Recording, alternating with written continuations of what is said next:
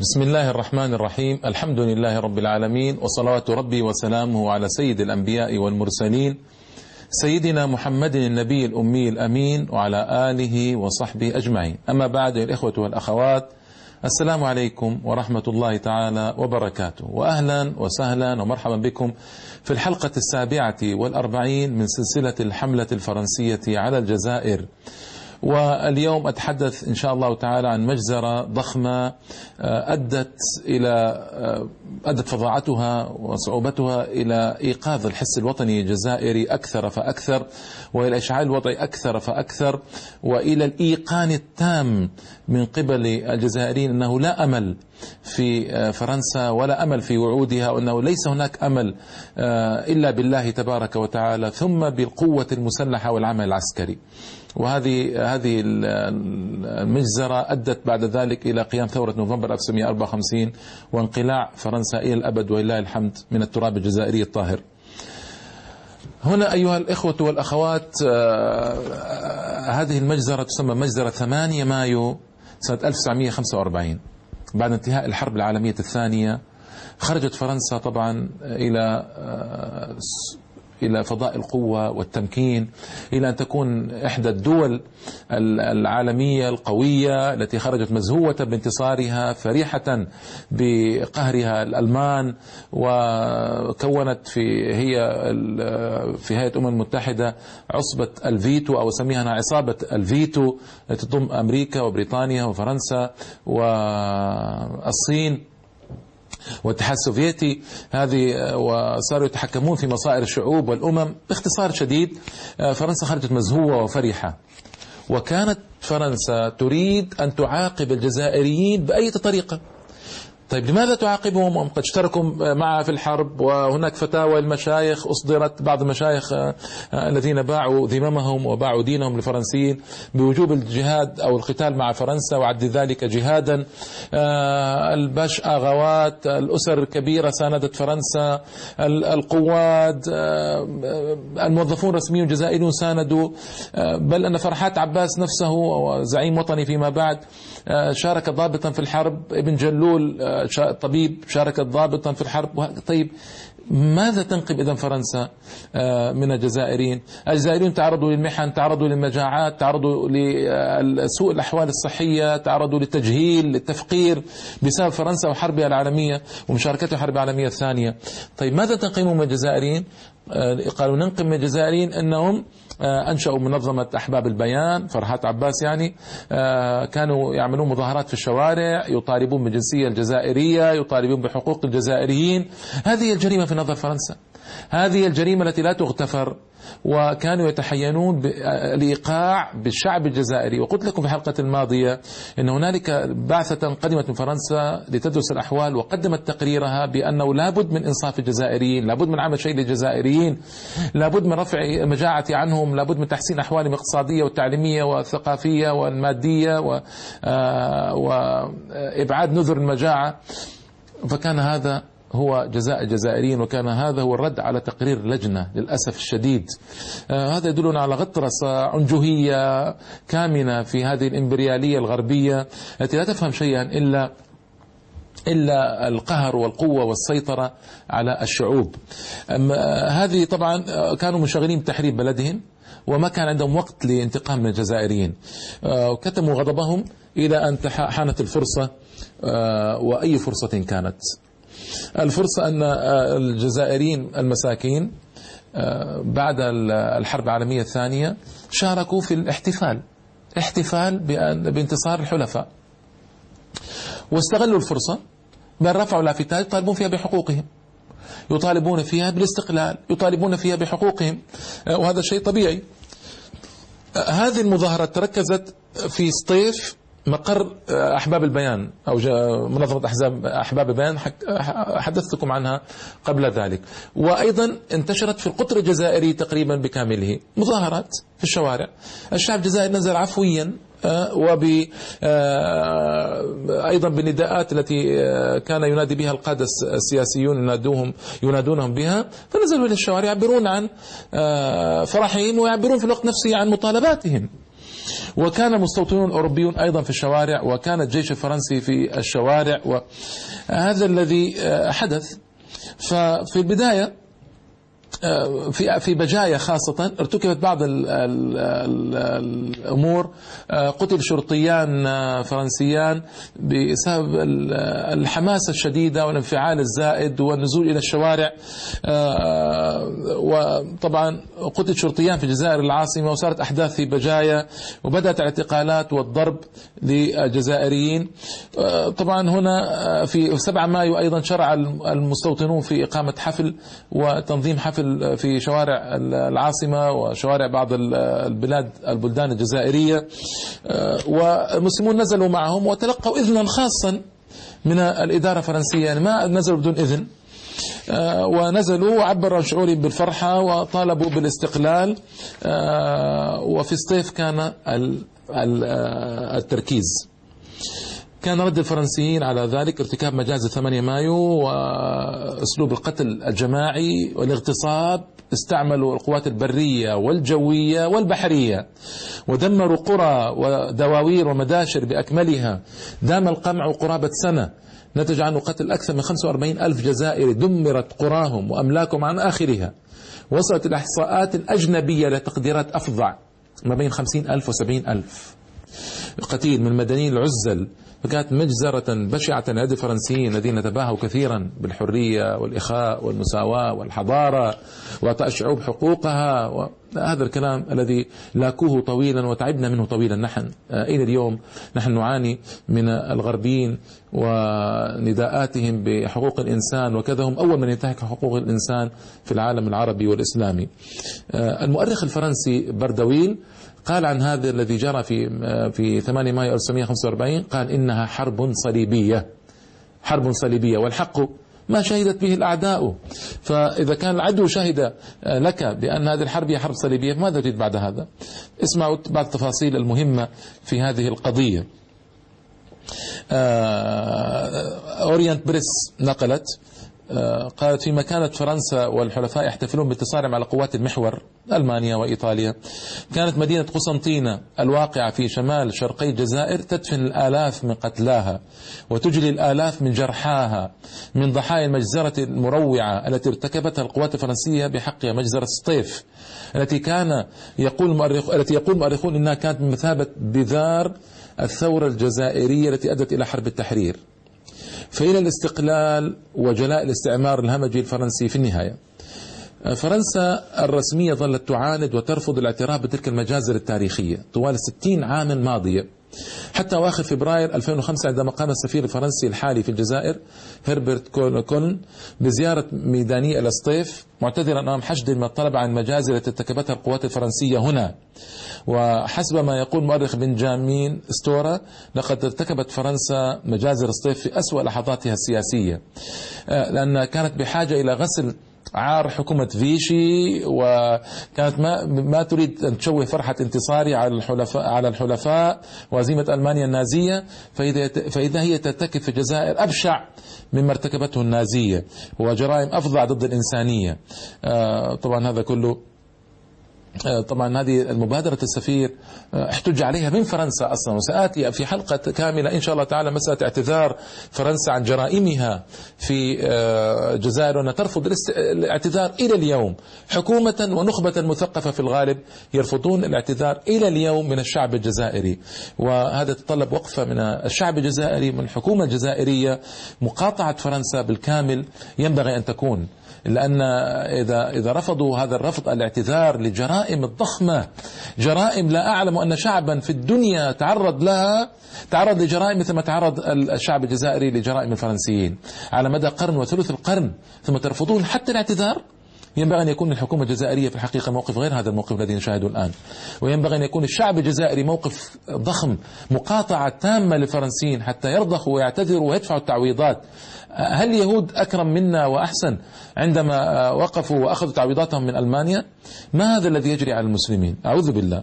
المهم قال هنالك حتى أن هناك جمعية في الجزائر اسمها جمعية 8 مايو 1945 في الحقيقة ما كنت أعرف عنها شيئا. آه، لكن هذه الجمعية ترفض هذا الاعتذار البارد وتريد عملا أكبر من هذا. وجمعية هذه ممكن تقوم بأعمال ضخمة آه، إن شاء الله تعالى في هذا الباب.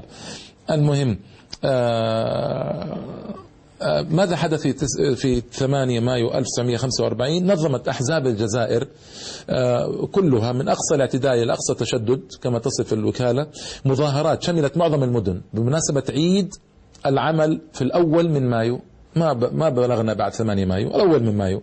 مطالبة بجلاء القوات الفرنسية أو على الأقل بتخفيف القبضة الاستعمارية أو بإطلاق سراح القادة الوطنيين آه، من أمثال مصاي الحاج وغيره. الرد الفرنسي جاء قمعيا وبإطلاق النار على المتظاهرين حيث سقط بحسب بيانات رسمية أربعة قتلى في الجزائر العاصمة وقتيل في وهران وقتيل في البليدة إضافة لعدد من الجرحى. أيضا اعتقل عدد من القادة الوطنية الذين قام الفرنسيون بتعذيبهم أو قتلهم لاحقا. وعمد عم الاضطراب والرعب معظم البلاد.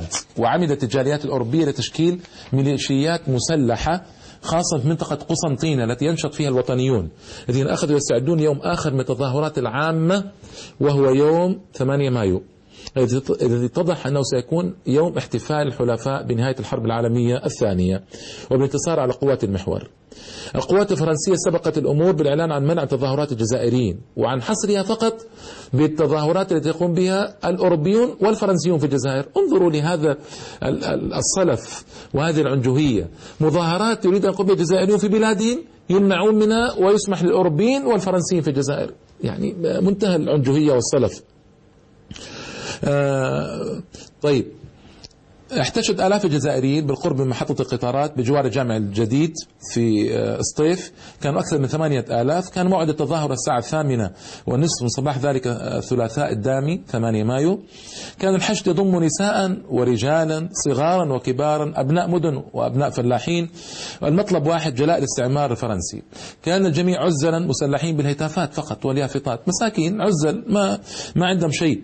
لعدم إعطاء الحجة للجنود بقمعهم وإيقافهم. آه، وصلوا إلى وسط الصيف عند مقهى فرنسا الكبير. آه، هنا اجتمع أحد ضباط الشرطة الفرنسية اسمه لوسيان أوليفيه مع مع قادة مع قادة التظاهرات وتفاهم معهم على السماح بها شرط إزالة جميع اليافطات والإبقاء على علم الجزائر فقط. رفض القادة ذلك. آه، فانطلق دوي الرصاص على الفور. من رجال الشرطة المرافقين الضباط. سقط عدد من القتلى في طليعتهم آه، أحد الزعماء اسمه صلاح بوزيد. إضافة إلى عدد من الجرحى كبير وأفراد ميليشيات. طبعا الميليشيات آه، الذين هم الميليشيات الأوروبية آه، المستوطنون الأوروبيون الذين استوطنوا الجزائر من 1830 كانوا أيضا مشاركين في المذبحة وكانوا في الشرفات يوجهون الرصاص إلى رؤوس الجزائريين المشاركين في المظاهرة. طبعا هذا يدل على أن أن النية كانت مبيتة مسبقا لقتل الجزائريين ولا كيف يصعد هؤلاء إلى شرفات معهم الأسلحة؟ آه، في الوقت نفسه لا يمكن. طبعا المتظاهرون هاجموا مساكين القوات الفرنسية معهم عصي وأسلحة البيضاء يعني السكاكين. ما عندهم غير ذلك. آه، عصي وأسلحة وسكاكين يعني ما عندهم أسلحة. آه، قال عند الساعة الحادية عشر ظهرا كان قد سقط حوالي 20 فرنسيا وأوروبيا بينهم عمدة الطيف ورئيس الحزب الشيوعي المحلي وغيرهم. في مكان سقط عشرات القتلى من الجزائريين وفي سطيف وفي بليدة وبونا وغلمة لكن الدم الأغزر سال من سطيف وقسنطينة فالقتل كان هدف القوات الفرنسية وليس مجرد تفريق المظاهرين وبدليل إطلاق النار على المتظاهرين مباشرة وليس في الهواء كما جرت العادة. ما حدث حتى ظهر 8 مايو هو بداية فقط. انتشرت أخبار المجزرة وانتشرت نداءات الانتقام للشهداء والدعوة إلى الجهاد من مناطق القبائل الصغرى إلى حدود التونسية. وحمية المواجهة خاصة بعد نجاح المجاهدين في السلاح على 45 بندقية و10 آلاف خرطوشة. آه، وتمكنوا من قتل جنديين فرنسيين وعشرة مدنيين. كما حاصروا ليلا ثكنت الشرطة في عين العباسية. استمرت الاضطرابات حتى الثالث عشر من مايو.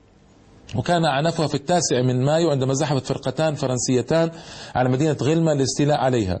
وفي غلمة وسطيف وغيرهما من المدن والأرياف الجزائرية استمر الفرنسيون في ارتكاب أبشع الفظائع. قتل جماعي تعذيب اغتصاب وصولا إلى حرق مئات الجزائريين أحياء في أفران الكلس في منطقة هيليوبوليس المجاورة لغلمة سفن وطائرات بتقصف بدافع من الحقد الأسود. آه، نسوا نسى الفرنسيون أو تناسوا أنهم يواجهون مدنيين عزنا لا يملكون شيئا. آه، خاضوا المعارك بكل ترسانتهم الحربية كأنهم يقاتلون جيشا آه، مدججا بالسلاح. شاركت السفن الحربية في قصف المدن والمواقع بمدفعية من عيار 155 ملم يعني عيار صعب كبير. صبت حمامها على مدن وقرى وقصف تدميري مركز من عشرات الطائرات الحربية. كان في أعداد القوات الفرنسية حوالي العشرة آلاف من الجنود السنغاليين والمغاربة. إنا لله وإنا إليه راجعون. هذه عادة اعتادتها فرنسا أن تشرك الجنود المسلمين من مستخرباتها ليقاتلوا إخوانهم المسلمين. فهنا أتت بجنود سنغاليين ومغاربة طبعا مسلمون ليقاتلوا جزائريين مرغمين آه، لجهل شديد ولضعف الوعي ولإرغام وقهر. فيقتل آه، المسلم أخاه المسلم. هذه اعتادتها فرنسا منذ أمد طويل. آه، إضافة للآلاف من الميليشيات المدنية الفرنسية والأوروبية. طبعا في الحقيقة عملت المقاومة الجزائرية على انسحاب تكتيكي آه، لمواجهة هذه القوة الهائلة التي ليس هناك مجال للمقارنة. طائرات وسفن ومدفعية ودبابات شيء يعني ليس هناك مجال للمقارنة إطلاقا في الحقيقة. آه، يقول الرئيس هواري بمدين بالمناسبة واسمه محمد خروبة هواري بومدين يعني اسمه الأصلي. قال يعني يصف يقول كان في سن الرابعة عشرة خلال المجازر المروعة وكان يسكن هو أهله على كيلومترات منها. قال الرئيس كانت أيام رهيبة اهتز فيها كل العالم من حولي وجعلتني أنضج قبل الأوان. المهم وكلام طويل. آه، ظن آه، هنا الاستخراب الفرنسي بعد هذه القتل وهذا العمل الكبير في الحقيقة ضد مدنيين عزة لا يملكون شيئا. آه، هنا وزارة الداخلية الفرنسية لا زالت تصر إلى يوم الناس هذا. تصوروا كيف يعني أنا أعد هذا منتهى الاستخفاف بالشعوب استخفاف. أن الشعوب هذه مثل أكرمكم الله الحيوانات التي لا تفهم ولا تعقل ولا تملك شيئا. إلى اليوم وزارة الداخلية الفرنسية تصر على أن عدد قتلى الجزائريين إنما هو آه، ألف إلى 1500 فقط. فيما ذهبت آه، قيادة الجيش رفعت هذا العدد إلى خمسة آلاف. آه، في مرحلة ما بعد سقوط ديغول عادت بعض الصحف الفرنسية إلى الكلام عن حوالي ستة آلاف قتيل. لجنة تحقيق شكلتها باريس بعد الأحداث برئاسة جنرال بول توبرت رفعت العدد بدورها إلى خمسة عشر ألفا. لكن ما اقتربوا من العدد الصحيح اطلاقا. آه وبحسب طبعا أما خسائر الفرنسيين اسمعوا بحسب مصادر فرنسية رسمية بلغت 100 قتيل 100 قتيل وقتيلين بينهم 86 مدنيا و16 عسكريا فقط. إضافة إلى 110 جرحى و10 حالات اغتصاب. لم تكن مجرد جرائم حرب ولا حتى مجرد جرائم إنسانية بل هي حرب صليبية كما قال بردويل. آه، يعني هذا أنا أعده آه، يعني قمة قمة الاستخفاف قمة الاستخفاف آه، استخفاف الشعوب في الحقيقة.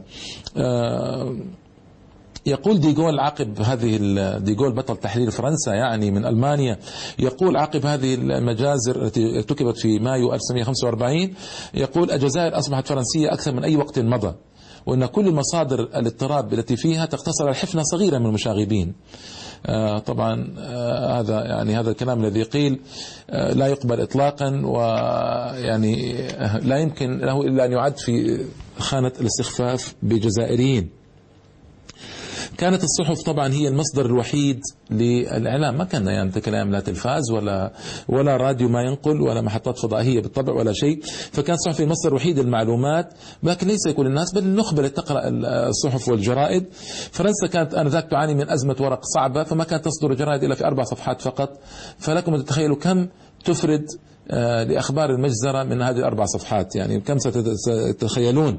آه، مجازر جانبية لا قيمة لها في الجزائر جرت في نظر الفرنسيين وأيضا مواد الصحف كانت تخضع لرقابة مشددة عسكرية آنذاك بفعل حالة الطوارئ الحربية القصوى المفروضة في فرنسا والجزائر إضافة إلى أن مجازر الجزائر تزامت مع اشتغال فرنسا بأحداث ما بعد الحرب العالمية الثانية والتطورات الحاسمة التي آلت إليها الحرب. ويقول المؤرخ الفرنسي بردويل لقد تضافرت كل تلك الظروف لكي تتسبب بقتل ضحايا المجازر الفرنسية في الجزائر مرتين مرة بالرصاص ومرة بجهل العالم بالكوارث التي حلت بهم لأن المعذب إذا علم أن الناس تعرف عذابه يخفف عنه هذا لكن إذا علم أنه لا أحد يعرف عنه شيئا هذا يضاعف العذاب عليه. آه، هذه هذه يعني محاولة المصادر الجزائرية التحقيق في الحادثة. لكن أنا أنا في الحقيقة ألوم إخواننا الجزائريين كثيرا. لأني أنا وغيري من كثير من المشرقيين أو العاملين في العالم العربي والإسلامي نكاد نجهل تماما هذه الأحداث. ما نعرف عنها أي شيء إطلاقا. الإعلام الجزائري أنا في ظني أنه قصر طويلا في إيصال خطورة هذه الأحداث للعالم. ولا يقول أن قائل إنها أحداث قديمة. اطلاقا هذا لا يجوز أن يقال. هذه الأحداث لأن الجرائم لا تسقط بالتقادم. هذه قاعدة قانونية. الجرائم لا تسقط بالتقادم. فينبغي على الإعلام الجزائري يصنع شيئا. يعني أنا أتعجب من الإعلام الجزائري كيف لا ينشر أخبار هذه المجازر أخبار ما عملت فرنسا في القرن وثلث القرن من فظائع وجرائم ينشرها نشرا في العالم كله. اليهود اليوم يستثمرون الأحداث التي وقعت عليهم يضخمون طبعا يبالغون فيها لكن المهم أنهم يستثمرون الأحداث التي وقعت عليهم. من أجل ماذا؟ من أجل نزع المطالب من آه، ألمانيا إلى يوم الناس هذا. طيب وماذا حدث في الجزائر إذن؟ ما تعرض اليهود لواحد من المليون مما تعرض له جزائريون آه، على يد فرنسا. طيب أين الإعلام الجزائري؟ أين منظمات الجزائرية؟ أين ينبغي أن يكون لكل مجزرة ولكل حدث ضخم في الجزائر ولكل ثورة قمعت وقتل فيها آلاف الناس وصدرت آلاف الأملاك؟ ينبغي أن تكون هناك جمعية تصدر وتؤسس في الجزائر تنادي بالحق وطلب التعويض وليس فقط الاعتذار. اليوم الجزائريون يطالبون بالاعتذار وأنا أرى أنه مطلب صغير وصغير جدا. إنما الاعتذار والتعويض الكامل التام عن كل تلك المجازر التي حدثت والجرائم التي وقعت. هذا أقل حق للجزائريين أقل حق يعطى للجزائريين الآن. ولا بد أن تطالب به فرنسا مطالبة جازمة وحاسمة. رفضت فرنسا فهناك من الوسائل ما يجبرها على القبول. آه، المقاطعة الاقتصادية لفرنسا تماما. يعني أن نكون أصحاب عزة أيها الإخوة والأخوات ما نكون متخاذلين في طلبنا حقوقنا وأن نكون أصحاب قوة وكرامة آه، ولا نكون آه، أصحاب ذل وهوان. هذا الذي ينبغي. هذه المجازر كما قلت في بداية الحلقة أكدت للجزائريين تأكيدا تاما أنه لا سبيل أن تطلب الحقوق من فرنسا. ولكن تؤخذ الدنيا غلابة تؤخذ الدنيا غلابة وبالقوة وللحرية ما أحسن شوقي عندما قال وللحرية الحمراء باب بكل يد مدرجة يدق ومدرجة يعني بالدماء دماء التضحيات التي ينبغي أن تبذل من أجل هذا الحق. وللحرية الحمراء باب بكل يد مدرجة يدق.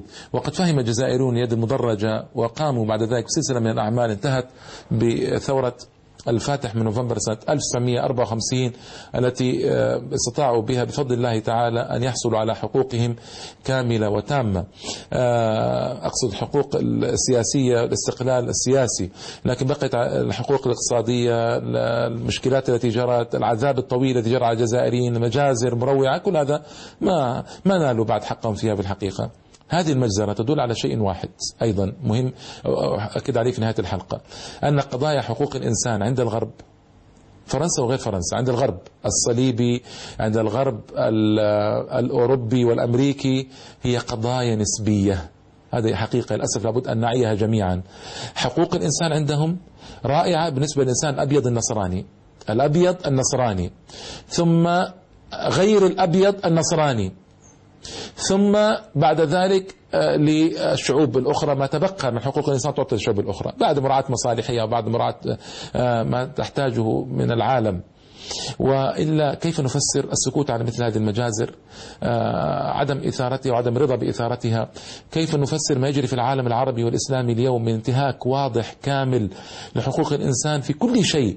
حقوق الإنسان الاقتصادية حقوق الإنسان الإعلامية حقوق الإنسان الثقافية حقوق الإنسان السياسية حقوق الإنسان الفكرية حقوق الإنسان المادية. حقه في أن يعيش كريما حقه أن يعيش بما اختاره وأراده من سلطة ونظام سياسي. حقه في أن يعيش آه، منعما معززا مكرما. كل ذلك قد تعدي عليه وقفز فوقه. للأسف الشديد أنا أقول هذا. كل ذلك تعدي عليه وقفز فوقه بوضوح وبظهر العالم كله أن حقوق الإنسان التي لاكوها بألسنتهم طويلا. وأنزلوا فيها ميثاق العالم حقوق الإنسان في الأمم المتحدة سنة 1948 وتغنوا به طويلا. إنما هو خداع للشعوب. إنما هو تخدير للشعوب. إنما هو انتزاع آه، لثروات الشعوب وامتصاص لخيرات الشعوب وثرواتها آه، هذا هو الواقع الذي ظهر بوضوح تام في العالم الإسلامي كله عامة وفي الجزائر خاصة. في الجزائر خاصة وفشلت فشلت مبادئ الثورة الفرنسية في أن تتحقق على أرض الواقع حرية وإخاء ومساواة. لم يكن هنالك أدنى قدر لا من الحرية ولا من الإخاء ولا المساواة للجزائريين في بلادهم على يد الفرنسيين وكل عودة توعد بها كانت حبرا على ورق. وسيظهر إن شاء الله تعالى في الحلقات القادمة هذا أكثر فأكثر بوضوح سيظهر أن كيف عاملت فرنسا الجزائريين. سأذكر من من حوادث ما تقشعر منه أجساد الصالحين بل أجساد الناس أجساد البشر أيا كانوا مسلمين أو غير مسلمين. آه، حوادث ضخمة فظيعة ارتكبت في الجزائر مجزرة مايو 1945 هي لعبة صغيرة بالنسبة لما جرى بعد ذلك من أحداث هائلة على إخواننا الجزائريين. أسأل الله تعالى ولكم التوفيق في القول والعمل وإلى اللقاء في الحلقة القادمة إن شاء الله تعالى. والسلام عليكم ورحمة الله تعالى وبركاته.